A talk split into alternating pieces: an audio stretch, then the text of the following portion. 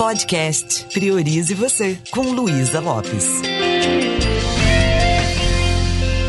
Olá, que bom que você está aqui comigo.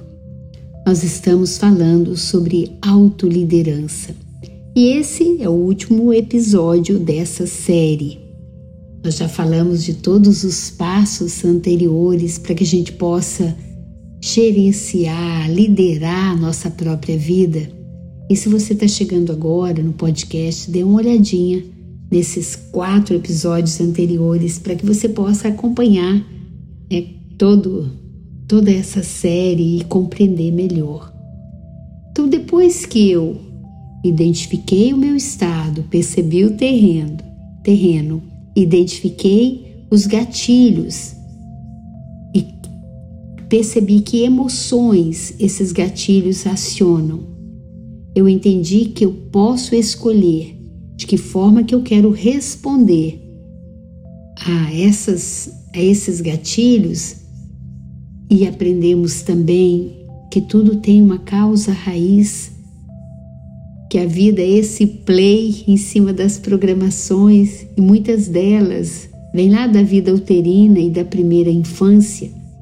Esse quinto passo é a gente aprender a ressignificar, reenquadrar, transmutar, ou seja, transformar a forma de olhar para aquela causa raiz, tirar o poder da memória negativa.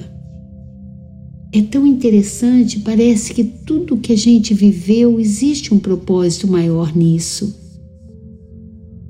Quantas vezes nós criamos um grande propósito a partir de uma angústia, de uma dor muito grande? Quando eu falei do meu propósito de vida, quer despertar o melhor das pessoas para elas viverem uma vida que vale. Eu descobri isso em cima de uma dor muito grande. Uma vida que eu estava vivendo muito sem sentido. Uma, uma vida precária, situação financeira ruim, casamento ruim, tudo estava ruim né? eu naquela fazeção, naquela infelicidade, naquele estresse, naquela ansiedade. Mas a minha busca, ela começou ali. Então, seja o que for que você já viveu, se você não sabe qual é o seu propósito, comece a acreditar que a vida tem um propósito para você, que Deus tem um propósito para você se você tem dores que são muito grandes, você não pode mudar a sua história. Os fatos são esses, mas você pode ressignificar. Você pode botar uma moldura nova. Você pode perceber aquelas crenças que você instalou naquela época e você pode desconstruir essas crenças porque elas não te servem mais. É como vestir uma roupinha infantil que não cabe mais em você.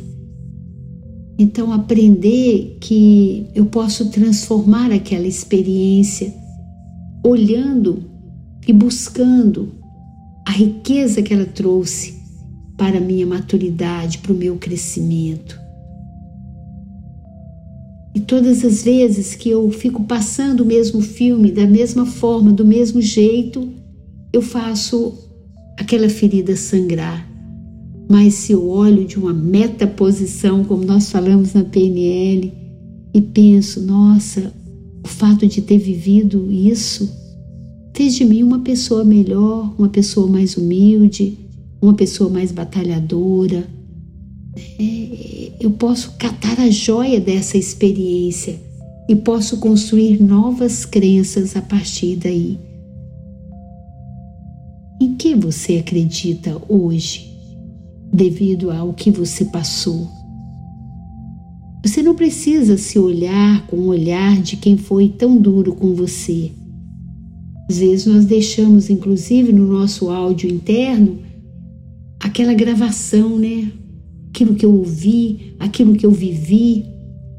Eu estava atendendo uma pessoa recentemente com as ferramentas da PNL que vivenciou um trauma muito, muito forte, muito grande, uma pessoa muito querida, professora de criança, né, amável, muito querida, e ela viveu um trauma muito grande. E quando eu estava fazendo o exercício com ela para ajudar a limpar o trauma, e a PNL realmente nos ajuda nisso, a gente não apaga a memória, mas a gente tira o peso emocional daquela experiência, daquela memória. Ela falou uma coisa que me assustou. Ela falou: todas as vezes que a minha vida está fluindo bem, acontece uma coisa ruim. Isso na PNL se chama crença limitante, crença de causa e efeito. O fato de eu estar feliz vai vir alguma coisa para me derrubar. E nesse momento eu falei com ela: pronto, encontramos a causa raiz.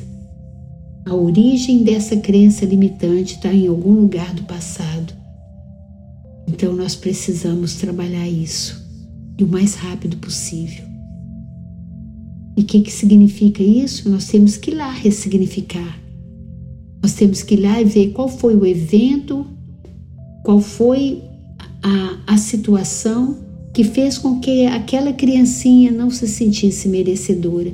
E às vezes pode ser coisas muito simples.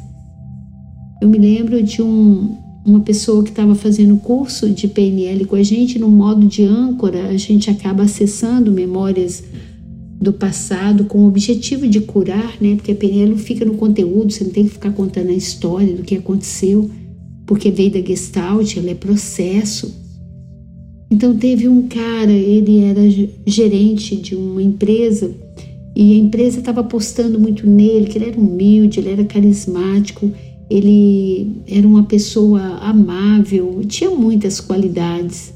Porém, ele tinha muito medo por exemplo, se tinha uma, uma celebração de alguma coisa que ele tinha que se posicionar, que ele tinha que falar, ele não tinha coragem. Tinha algumas coisas nele que travava ele. Todas as vezes que ele era homenageado, ele passava mal, ele às vezes nem conseguia receber um presente. E aquilo foi uma coisa que surgiu, que veio no curso, né, que veio para a superfície, era uma coisa que estava escondidinho lá nos porões como eu falo, do inconsciente.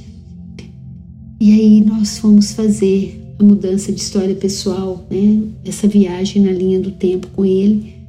E quando ele encontrou a causa raiz, ele tinha quatro anos de idade, veio de uma família muito humilde, muito pobre. E ele ganhou no Natal de um priminho dele que tinha muito dinheiro, que foi visitá-lo, uma caixa de bombom. E, e ele ficou super feliz.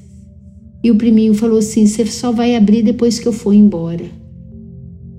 E quando ele abriu a caixa de bombom no Natal, é, todo mundo celebrando ali e ele achando que tinha ganhado aquele presente. Quando ele abriu, ele foi abrir os bombons, tinha pedras dentro, do, dentro da, da embalagem, dentro do papel de bombom, pedras. E isso foi uma marca tão forte, uma raiva misturada com tristeza, que ele entendeu que ele não era tão bom, que não tinha que receber presentes. Então olha quanta coisa existe e às vezes a, a mente ela tão, ela é tão inteligente assim que ela coloca um, um, um pano preto para que a gente não acesse essas lembranças como um sistema de proteção. Mas no processo, a gente vai lá e descobre, descobre até coisas que a gente viveu na vida uterina. Então, você já foi lá, você já identificou a causa raiz e nesse momento agora, o que, que você escolhe? De que forma você escolhe olhar para isso? De que forma você escolhe contar essa história para você? No caso desse gestor, uma brincadeira de mau gosto, extremamente de mau gosto, mas ok. Ele pode se dar todas as caixas de bombom que ele quiser. Aí tem um exercício que eu faço com eles que me deu vontade de comentar com você que está aí me ouvindo. E muito grata por você estar tá aqui comigo. enquanto eu estou aqui falando, eu também estou me melhorando, também estou revendo as coisas aqui dentro de mim. Nosso cérebro, ele não sabe o que é mentira e o que é verdade. Então, se teve alguma carência que você viveu na sua infância, e todos tivemos, às vezes não foi uma carência de algo material, mas pode ser uma carência de diálogo, uma carência de compreensão, uma carência de amor, ah, uma carência de colo, uma carência de presença, seja o que for. Nós podemos ressignificar isso com um exercício que parece brincadeira, que eu gosto de fazer lá com os alunos. É, então, para um pouquinho, pensa na sua infância. Se você estiver dirigindo, não faça esse exercício, por favor, deixa para você fazer depois. Para e acesse os arquivos da sua memória da infância e perceba o que, que você viveu que foi uma carência para você. E traga essa traga essa memória, encare essa carência. No meu caso, o meu sonho era ter uma boneca. Ai, como eu queria ter tido uma boneca. Minhas bonecas eram de sabuco, aquelas coisas, sabuco de milho. E eu fiz esse exercício sobre ter boneca, porque mesmo depois de muito tempo, um dia eu estava fazendo uma campanha para uma comunidade que a gente ajuda aqui no Espírito Santo, aqui em Vitória. E eu recebi muitas bonecas e teve uma delas que eu quase não doei. a minha menininha se apegou naquela boneca. Eu falei, meu Deus, que isso? Era uma forma de eu querer é, preencher a carência né, da boneca que eu não tive. Então eu fiz esse exercício que quero propor para você fazer. Procure ficar numa postura relaxada, tranquila e vai lá na sua infância e perceba qual foi a carência que você teve e que de vez em quando isso ainda vem. Pessoas que teve carência de doce, tá comendo doce demais até hoje. Pessoas que teve carência de ouvir o meu te amo do pai, tá cobrando do marido para falar isso toda hora, ou tá, sabe assim, a gente, a gente vai querendo que o outro preencha é, essas, essas nossas necessidades. Então, traga isso para sua lembrança. Qual é a carência que eu tive lá na minha infância? Comece a imaginar nesse momento que as pessoas da sua família, os seus vizinhos, estão te oferecendo muito disso. Então, para, fecha os olhos um pouquinho. Imagine as pessoas te dando muito, muito disso. Agora imagine que essa campanha foi para todo o seu bairro e que as pessoas estão chegando e te entregando isso. Todo o seu bairro está te entregando isso e você está recebendo muito, muito disso. Imagine que essa campanha agora é para toda a cidade. Uma campanha para que você possa não ter mais essa carência. Seja o que for, imagine que nas igrejas eles estão comentando, nos grupos WhatsApp, está todo mundo falando e todos estão mandando isso para você de alguma forma, enviando isso, levando isso. Visualize recebendo muito, muito, muito disso. Imagine que essa campanha agora está em toda a nossa nosso Brasil e agora foi para o exterior. Imagine todo o planeta Terra engajado nessa campanha e estão mandando isso de todas as formas. Respire profundamente, visualize você ganhando muito, muito, muito, muito disso. E depois que você constrói essa imagem, e aí vem voltando para cá, estou muito curiosa para saber como foi.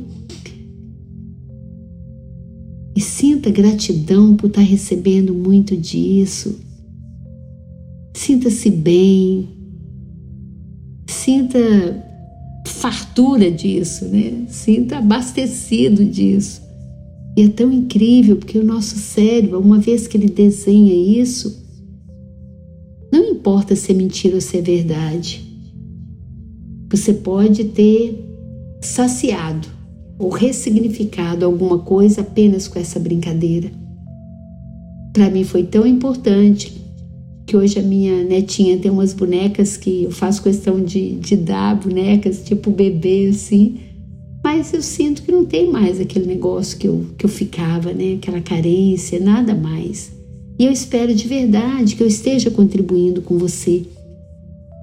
Seja o que for que te faltou na infância, agora você pode imaginar que você ganhou isso, imaginar que você tem isso, ou quem sabe você mesmo pode se dar isso, se for uma coisa saudável, se for uma coisa boa. Abraça essa criança e fala: tá tudo bem agora, porque quem vai conduzir sua vida é essa pessoa adulta, responsável que está aqui. Então você coloca essa criança aí no seu coração, agasalha ela com muito amor e carinho e transite pela vida de uma forma mais segura. E é claro, a forma de ressignificar, de transmutar, de mexer com as crenças limitantes não dá para a gente fazer dessa forma aqui, mas eu me coloco à disposição. Se você sente que está fazendo sentido esse podcast para você, quem sabe você está no momento de mergulhar num processo e fazer transformações verdadeiras, sustentáveis e profundas. Você pode vir para a nossa comunidade, que é o Clube Indesp, que você vai ter aulas lá comigo, interação, vivências e com outros profissionais toda semana e ainda uma plataforma com uma riqueza de conteúdo. Você pode mergulhar na próxima turma de PNL, que é online, é ao vivo, que é interativa e vivencial. Vai lá para o meu canal do Instagram, luisalopes.pnl, manda um recadinho para mim. E me deixa saber como é que eu posso te apoiar. Minha gratidão, um beijo bem carinhoso e priorize você.